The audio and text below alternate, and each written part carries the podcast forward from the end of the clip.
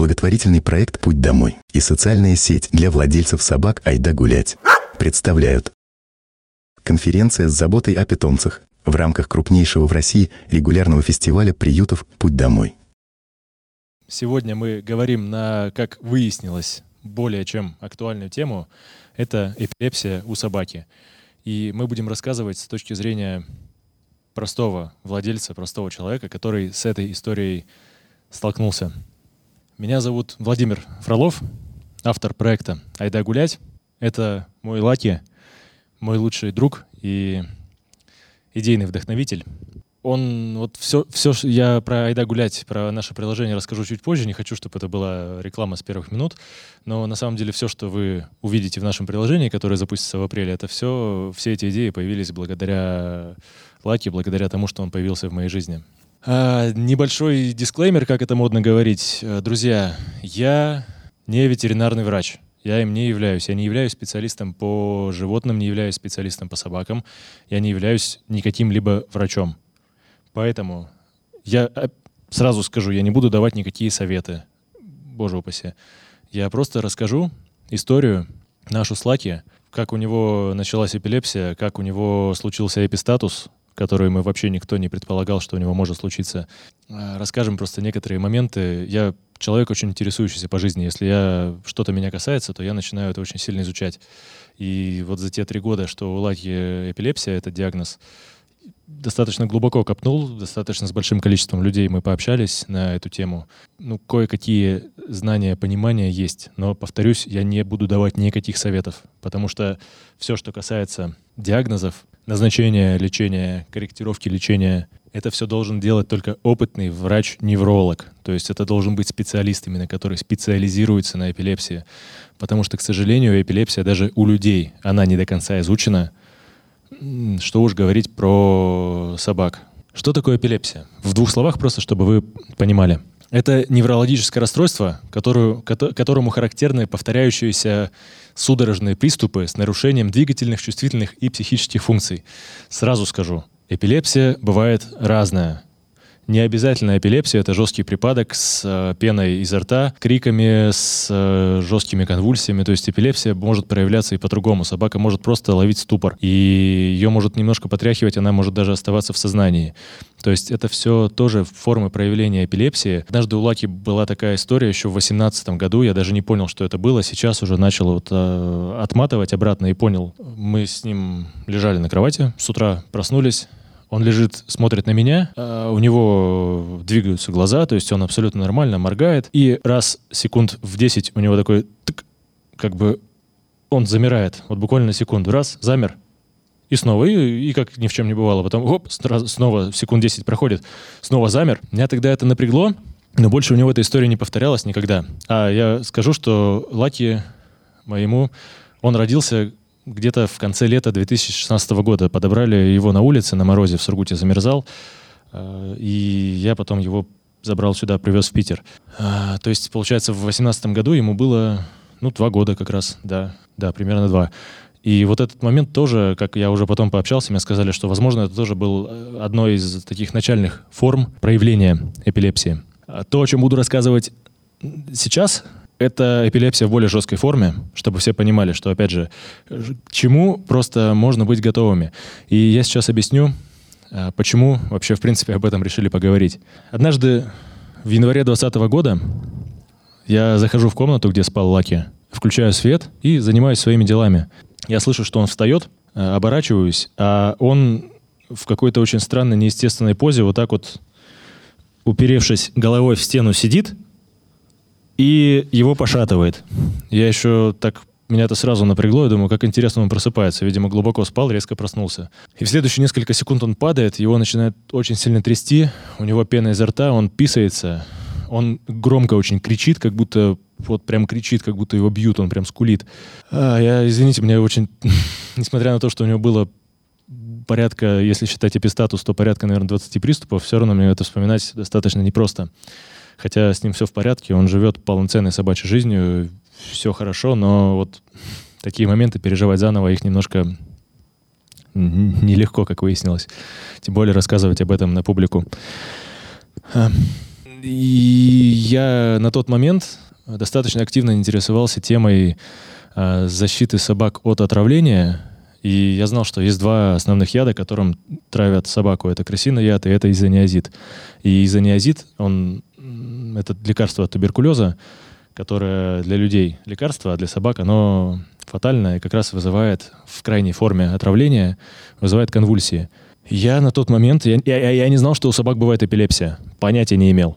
Увидев это, я уже был готов к тому, что его могут отравить, потому что он парень с улицы, он может что-то подобрать, он уже что-то подбирал, слава богу, это был не яд, ничего страшного. Но к тому, что у меня была аптечка, в которой был э, витамин В6, противоядие против изониазида, и витамин К, противоядие против э, крысиного яда. Повторюсь, никаких рекомендаций не даю.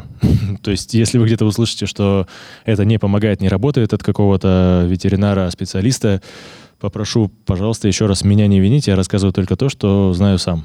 И я постараюсь дальше не упоминать название препаратов, потому что это очень такая тонкая тема, которой, повторюсь, должен заниматься квалифицированный специалист с большим опытом. Так вот, я бегу, хватаю эту аптечку, пытаюсь трясущимися руками э, ломать эти ампулы, режу в кровь в пальцы, пытаюсь хоть как-то набрать шприцом этот витамин В. Как потом оказалось, я набирал не витамин В, а витамин К, который вообще был бы в данном случае бесполезен.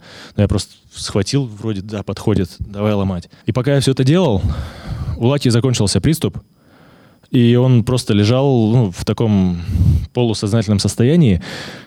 Я на момент, когда все это видел впервые, я не знал, что это эпилепсия, я думал, что он умирает.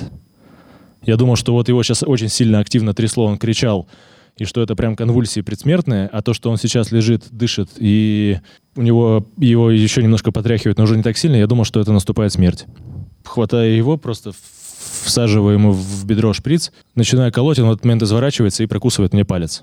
Прям насквозь, с куском мяса. Пытается встать, у него разъезжаются лапы, он э, на меня смотрит, лает, пятится, писается, у него пена из пасти. Я не понимаю, что происходит. Я думаю, да что, что с тобой? Это что, бешенство? Да не может быть бешенство. Мы две-три недели назад ставили прививку. Что это еще? Чумка? Я не знаю, как чумка проявляется. На, на тот момент не знал. То есть у меня в голове куча вариантов. При этом он на меня лает, рычит.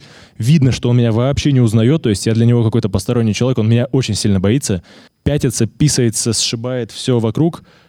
И через 3-4 минуты он приходит в себя практически как ничем не бывало. Он подходит ко мне, начинает меня лизать, вилять хвостиком, виновато.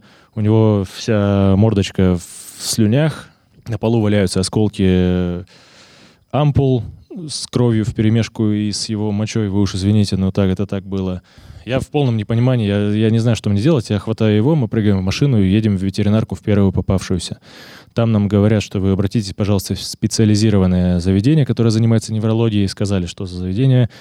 Мы туда приехали, э, попали на прием к врачу. И я с чего начал, да, этот рассказ? Почему тема такая актуальная, как выяснилось? Потому что врач тогда говорит, слушайте, да вы за сегодня уже пятый, кто к нам приходит с такой историей. То есть ничего особенного. Ну да, это эпилепсия, скорее всего, а может быть и нет. Вам нужно подождать сейчас еще следующего приступа, одного-двух, и после этого поехать на МРТ, чтобы исключить какие-то патологии в головном мозге. Я об этом сейчас расскажу. В общем, в чем суть? Да, к чему я все это подводил? К тому, что тема действительно актуальная, и, к сожалению, с этим могут столкнуться, я сейчас не запугиваю ни в коем случае, просто говорю как, наверное, как есть, да, что с этим может столкнуться любой владелец собаки. Мы сейчас говорим не про эпилепсию, а про судорожный припадок, про приступ. То есть, когда собаку трясет и это может быть похоже на эпилепсию и на то, что я описал.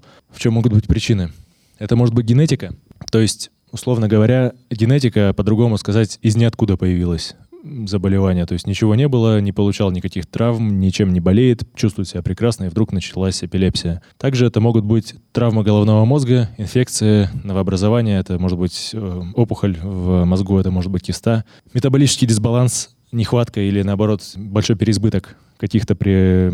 микроэлементов. Это может быть отравление. Вот то, как раз чего я испугался, и то, о чем я... Друзья, на самом деле, сейчас кто подключился только или кто уже слушает, э, один маленький момент. У нас на эту тему есть статья, написанная профессиональным ветеринаром, который больше 22 лет работает в этой профессии, и он занимается эпилепсией у собак. Но мы эту статью с начала февраля не можем опубликовать в открытый доступ, потому что есть большая опасность, что человек вот в тот момент я не знал, что бывает эпилепсия, но я знал, что есть, бывает отравление изониазидом. Поэтому в момент, когда я должен был предпринимать совершенно другие действия, которые адекватны для эпилептического приступа, я начал спасать, пытаться спасать его от отравления изониазидом. Так вот, я очень боюсь, очень опасаюсь обратной ситуации, что сейчас мы вам расскажем про то, что есть эпилепсия, вы увидите собаку с судорожным припадком, подумайте, а, это эпилепсия, так, что там говорили, надо ее не трогать. Хорошо. А это может оказаться отравление изониазидом. И в тот момент, когда вы можете, у вас есть несколько минут оказать собаке помощь и попытаться ее как-то спасти, вы можете, не зная, думая, что это эпилепсия, э, ничего не сделать, и собака погибнет. Я на самом деле очень поэтому не хотел э, эту тему рассказывать, и поэтому еще раз предупреждаю, что, друзья, отравление изониазидом и эпилептический приступ, они могут быть очень сильно похожи по по проявлениям. Я чуть позже постараюсь дифференцировать их, но, опять же, душа не на месте от того, что я вам рассказываю про эпилепсию, при этом не рассказываю про изониазид. И чтобы вы потом неправильно не интерпретировали эту информацию неправильно, потому что я чувствую очень большую ответственность на себе за ту информацию, которую я вещаю. Генетика — это идиопатическая истинная эпилепсия, а все остальное — это сопутствующие симптомы. То есть при травме головного мозга, если собака э, травмировалась, получила удар, при каких-то инфекциях, которые тоже могут вызывать судорожные припадки, при новообразованиях, при метаболическом, в общем, при всем, что здесь описано, у собаки могут случаться э, судорожные приступы, но это не эпилепсия. И здесь это очень важно понимать, и очень важно это дифференцировать. И в этом очень жизненно необходим для вашей собаки грамотный специалист, который проконсультирует. Давайте еще раз я повторюсь, говорю про жесткую форму эпилепсии, когда прям сильный приступ. И он, что у человека, что у собаки, делится на три фазы. Первая — это аура, состояние перед приступом, так называемый вход.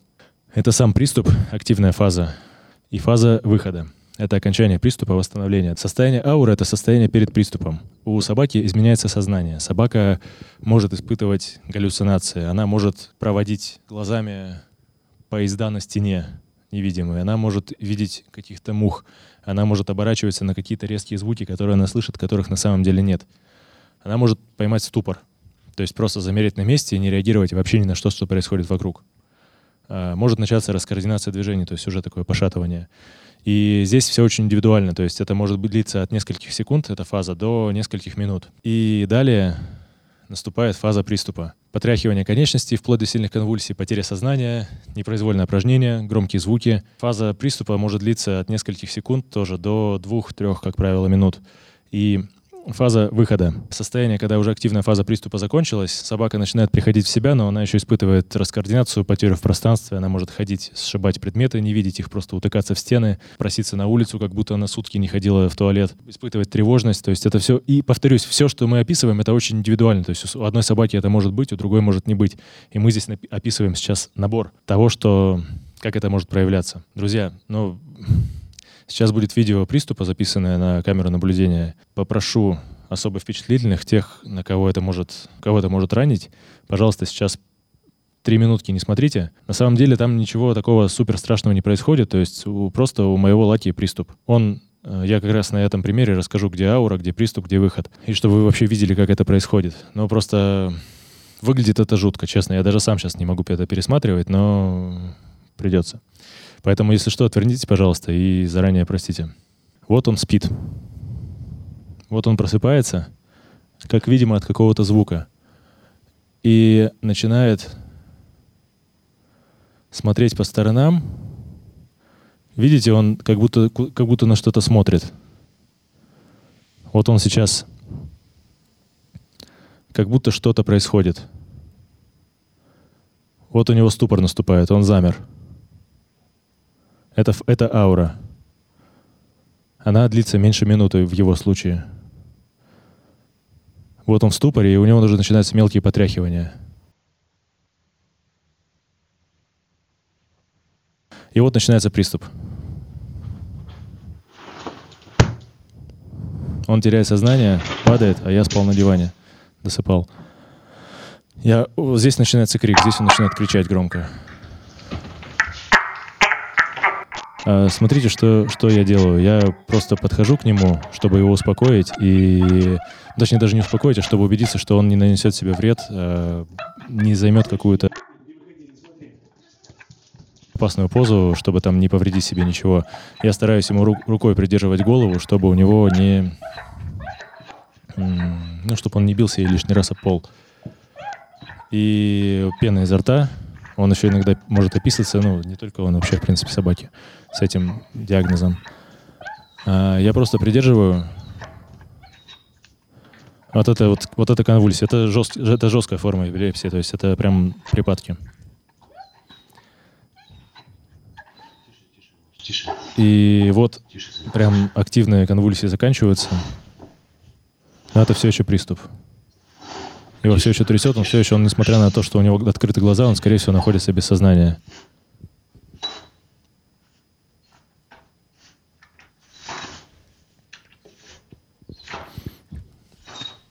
Заканчиваются судороги.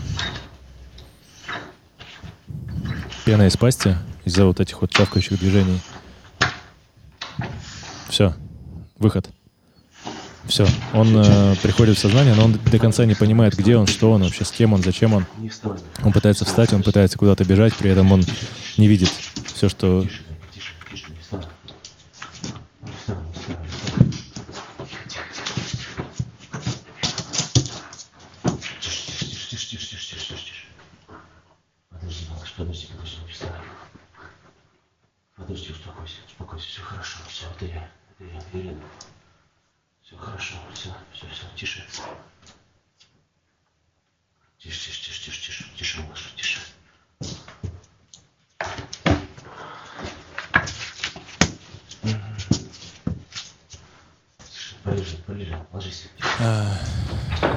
пришел в себя, приходит, точнее, он уже стоит на лапах, но еще не понимает, куда он упирается в дверь, разъезжаются лапы, и в этот момент он скулит, он хочет куда-то двигаться, ему, хочет, ему нужно куда-то пойти. И я его уложил, чтобы он никуда не шел. Ну и, собственно, начал успокаивать. И вот в этой буквально минуту еще продлилось это состояние, и дальше он уже начал восстанавливаться, и все хорошо. И есть еще такое э, страшное состояние собаки, как эпистатус. Эпистатус — это когда приступы происходят один за другим. Я прекрасно знал, то есть нам ветеринар назначил лечение — квалифицированный специалист назначил лечение, назначил таблетки, которые мы принимали по строго определенной схеме, в строго определенное время, два раза в день. Все, как он нам сказал. И я знал, что если мы прекратим давать эти таблетки, если не дадим, то может случиться эпистатус. Я почитал, что это такое. Ага, эпистатус — это приступ происходит один за одним, и это один большой длинный приступ, в течение которого там собака может 10 часов находиться в этом состоянии, 12, и потом, скорее всего, погибнет. То есть она сама из этого состояния не выйдет, ее нужно выводить в реанимацию когда у Лаки в конце декабря начали происходить сначала в начале декабря, у него не было приступов больше полугода, наверное, с марта месяца, да, у него с, с, с февраля или с, с прошлого марта не было приступов, все было хорошо. Мы его перевели на новое лечение, на новую схему, с новыми препаратами, с очень хорошими препаратами.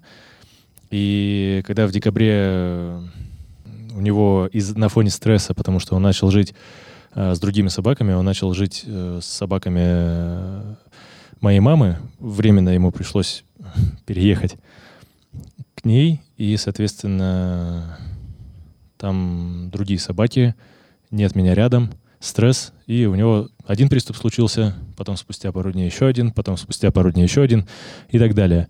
Когда в 29 декабря под Новый год, вот того года, который закончился, у него начали приступы случаться один за одним, и на момент, когда я вечером приехал, у него уже было шесть приступов. И мы с ним пошли гулять, и у него приступ случился еще и на улице, когда мы с ним ходили. Я даже не понял, что это эпистатус. Я, я был настолько уверен, что он как-то по-другому проявляется, как я не знаю, но почему-то я был уверен, что ну, откуда у него эпистатус, он получает препараты. Но, друзья, если у собаки происходит более двух приступов подряд, то это может, может быть, повторюсь, критическим состоянием, при котором собаке нужно срочно оказать помощь, и это нужно сделать в отделении реанимации и интенсивной терапии. Дома из этого состояния не вывести. Это ситуация, которая требует вмеша... вмешательства специалистов. И, к сожалению, она сама не закончится. Ну, точнее, она закончится, но очень печально закончится. Еще раз э, видео другое немножко, друзья. Ну, то же самое, та же самая инструкция, буквально на, полсеку... на полминуты. Отвернитесь, пожалуйста, от экранов, кто восприимчив. Это через 50 минут после приема препарата, когда у него вообще, в принципе, не могло Лаки, ничего случиться. Лаки, малыш, эй! О, звук есть. Здесь. Лаки. Зайка. Начинается опять. И это первый раз, когда у него приступы случались в сознании. То есть у него все приступы до этого случались, когда он просыпался. Тише, малыш, тише, тише, тише, тише, тише, тише, тише. Было очень страшно, на самом деле, когда это случилось на улице. У него потом после, после этого случился еще один приступ, и мы полетели в э, ветеринарную клинику, где его, где его там поставили диагноз, что это эпистатус. Его у нас забрали, ему дали загрузочную дозу определенного препарата, не буду называть, и провели все меры по спасению. Его из этого состояния вывели. На этой схеме он чувствовал себя прекрасно, у него не было практически никаких побочных эффектов и не было приступов, что самое главное. И когда у него начали приступы случаться с начала декабря, и вот под конец случился эпистатус, мы пообщались с, со специалистом, он говорит, слушай, ну здесь что-то не так. На таких препаратах, при таких дозировках, при такой схеме не может просто так случаться столько приступов и эпистатус. Скорее всего, это что-то другое. Я говорю, что? Говорит, скорее всего, онкология или киста. Что-то такое. Я ему пишу, это операбельно? Он говорит, к сожалению, нет.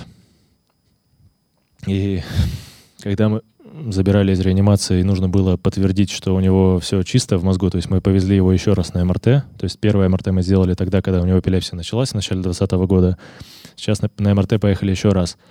И когда я его отдавал на МРТ, на наркоз, я уже, честно говоря, думал, что вот мне сейчас через полтора часа выйдут и скажут, что, ну, все, но когда через полтора часа вышли, сказали, что у вас чистый мозг, все в порядке, там ни кисты, ни онкологии нет, я даже сначала не поверил. Я переспросил, точно наша МРТ? Точно про нас? Они говорят, да, да, все в порядке. Так вот, еще раз, эпистатус случился у собаки, которая принимает хорошие препараты в хороших дозировках, выверенных, но он случился на фоне большого стресса. Это его переезд к моей маме, то есть он, во-первых, уехал от меня на время, да, во-вторых, э, другие собаки на территории, с которыми он вынужден делить да, квартиру. И вот это вот вызвало такую мощную реакцию, из которой еще раз потребовалось его выводить в реанимации.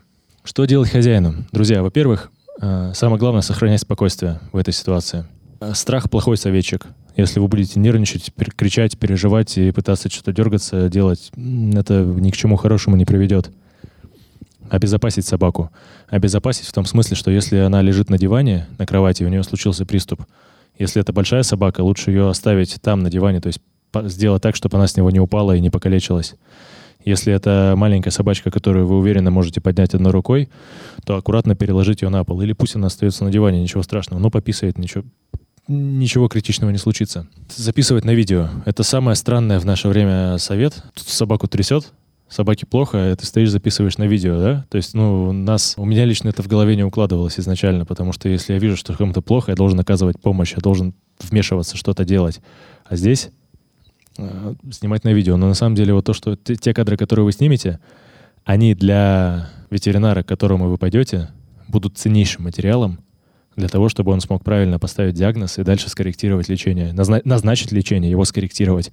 Потому что те люди, которые имеют образование, опыт, они в этом видео увидят гораздо больше, чем просто трясущуюся собаку. Они увидят информацию полезную для них. Осмотреть десны. Э, если первый приступ случился у собаки, если вы еще не знаете, что у нее может быть эпилепсия, то нужно осмотреть десны, потому что как раз при отравлении изониазидом десны бледнеют они становятся бледно-розовыми, практически, ну, прям очень-очень светло-розового цвета. При эпилепсии они не бледнеют. То есть это косвенный признак, по которому можно определить, что, что это за ситуация. Не вмешиваться. Когда я начинаю рассказывать про эпилепсию и говорить, что вот там, эпилепсия, говорят, а, я знаю, надо это руку в рот засунуть и язык в сторону, чтобы не заглотил. Ребят, Учитывая, что эпилепсия — это бесконтрольный посыл, это короткое замыкание в мозгу, где там все искрит, и собака находится в абсолютно неадекватном состоянии, не контролирует свои движения.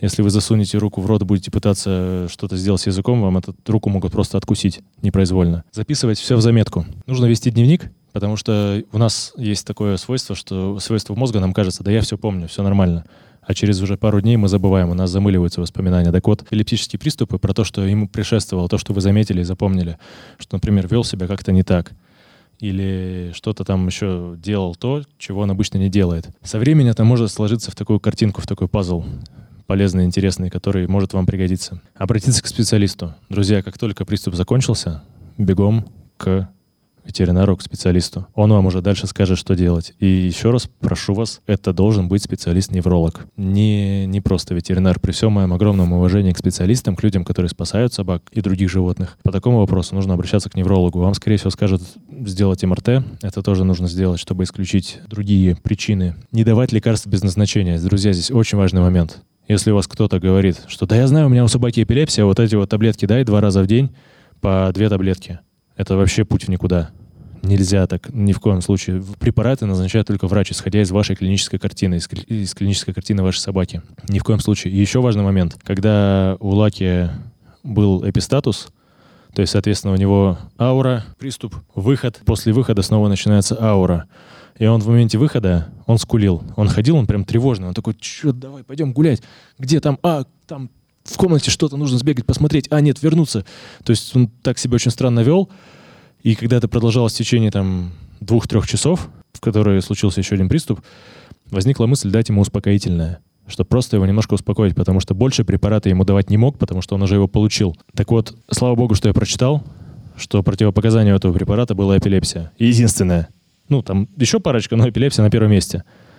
То есть я бы что мог сделать? Я бы мог просто убить собаку, дав ему лекарство, чтобы его успокоить. Успокоительные могут быть несовместимы как с терапией, то есть с теми препаратами, которые собака принимает, так и с самой эпилепсией, с самим фактом вот этим вот э, того, что происходит. Поставить дома камеру.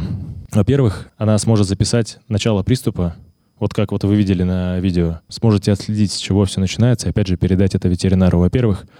Во-вторых, мне очень тяжело было принять эту ситуацию. Я, наверное, в течение двух месяцев не мог вернуться в нормальный рабочий режим, потому что мне было не по себе, мне было страшно, мне было жалко его. Я не знал, что происходит. Я пытался найти знакомых, с кем можно пообщаться. И поставив дома камеру, я мог хотя бы просто, когда мне становится совсем плохо, а я на работе, я не могу к нему прийти, я просто включал камеру и смотрел, что с ним происходит. Я удивился, сколько он спит. просто целыми сутками дрыхнет.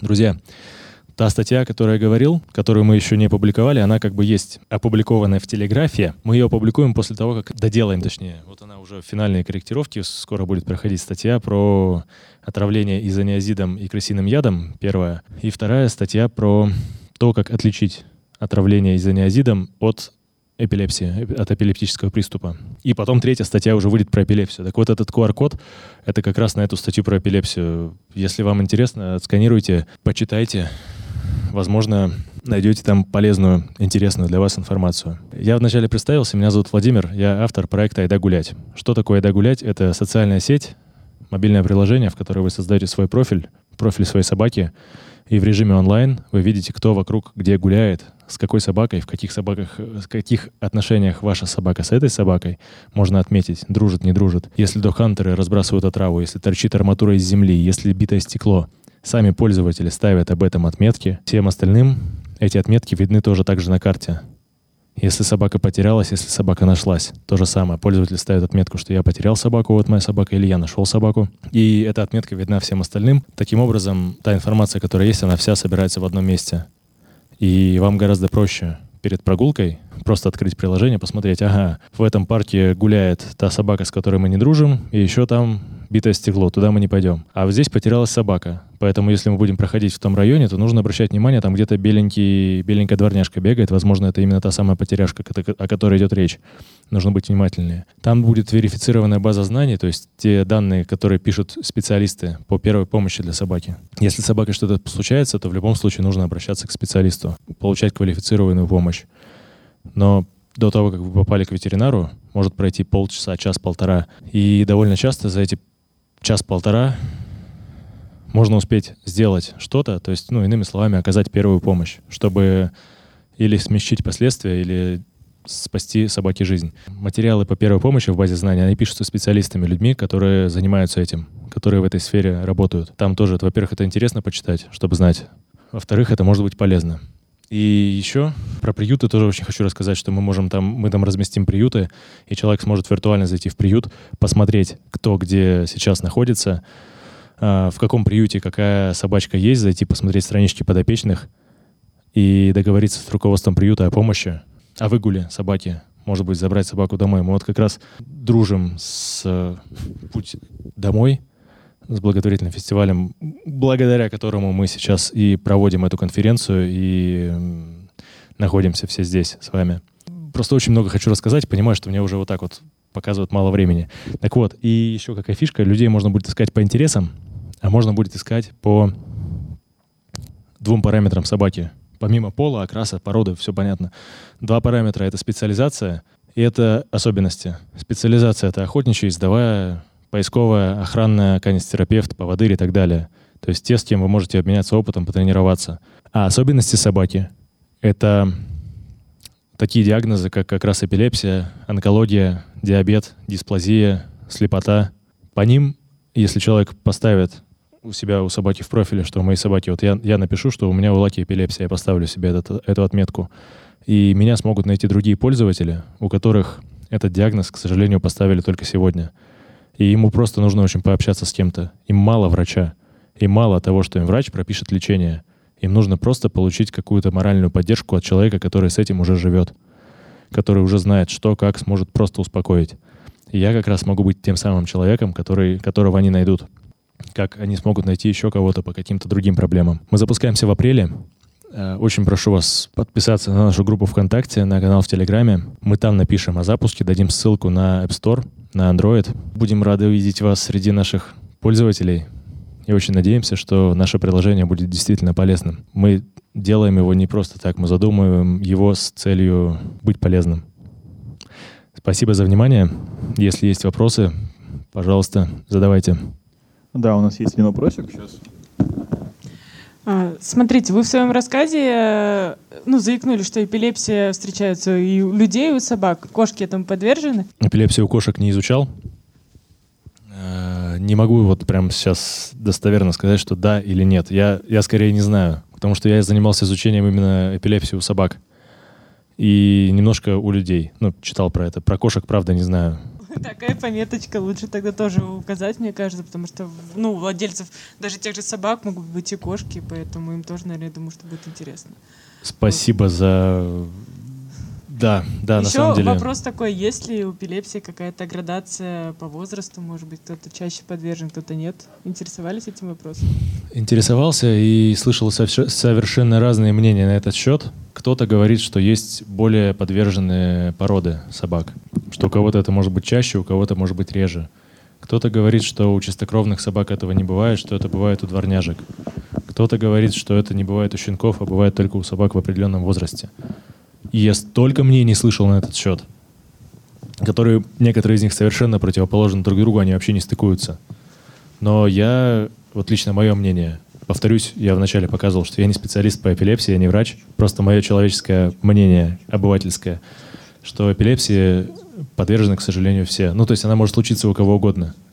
Если это генетическое, именно генетическое. Я сейчас не говорю про онкологические проявления, да, вот про приступы, про травмы и все остальное, именно про идиопатическую эпилепсию. Я пришел к выводу, что сложно сказать, что вот в возрасте от 6 лет до 9 лет она может случаться чаще. Или у собаки такой породы или такого окраса она может случаться чаще или реже.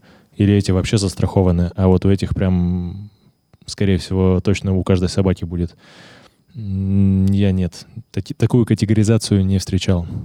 Достовер, до, достоверно подтвержденную. Вот. Спасибо да, вам. Спасибо. Из э, прямого эфира есть какие-то вопросы интересные? Знаете, к сожалению, насколько я знаю, никак. Может быть, сейчас наука шагнула далеко вперед, но нам об этом неизвестно. Но даже когда у собаки случается приступ, врач не может сказать, что у собаки эпилепсия это или нет. То есть назначают МРТ, чтобы исключить какие-то опухоли и новообразования в мозгу, могут назначить анализы крови, чтобы посмотреть на баланс э, микроэлементов и, или на предмет какого-то воспаления, например. Но такого, как у человека, то есть чтобы, как этот, не помню, как называется процедура, когда человеку надевают такой шлем из э, точек, э, подключают к прибору, который показывает активность мозга. Я не слышал, чтобы, ну, по крайней мере, в Питере я не слышал, чтобы такое собакам делали. Может быть, где-то в Москве или, может быть, где-то в других э, странах это есть. Мне об этом неизвестно. Поэтому, к сожалению, проверить и сказать, что эпилепсии у собаки нет, я не знаю как. У меня есть подруга детства, у нее вообще все всегда было в полном порядке. Э, если смотришь эфир, привет. Э, родила ребенка, и началась у нее эпилепсия у матери, у девушки у этой. В возрасте, по-моему, после 24 или 25 лет. Как? Откуда? Ну, то есть я, я это веду к тому, что взять просто собаку, привести к ветеринару и сказать, скажите, пожалуйста, нет ли у нас эпилепсии, я о таком не слышал. Спасибо вам большое, молодцы. Это «Путь домой», которые все это организовали. Потому что если бы не они, то мы бы сейчас сюда бы не приехали, мы бы не взяли в руки микрофон, и на этом экране мы бы не показывали презентацию. И не рассказывали бы об этом, и о, многом другом, о чем рассказывали спикеры до меня и расскажут спикеры после меня. Поэтому за все спасибо на самом деле вот организаторам. Вот. Спасибо вам.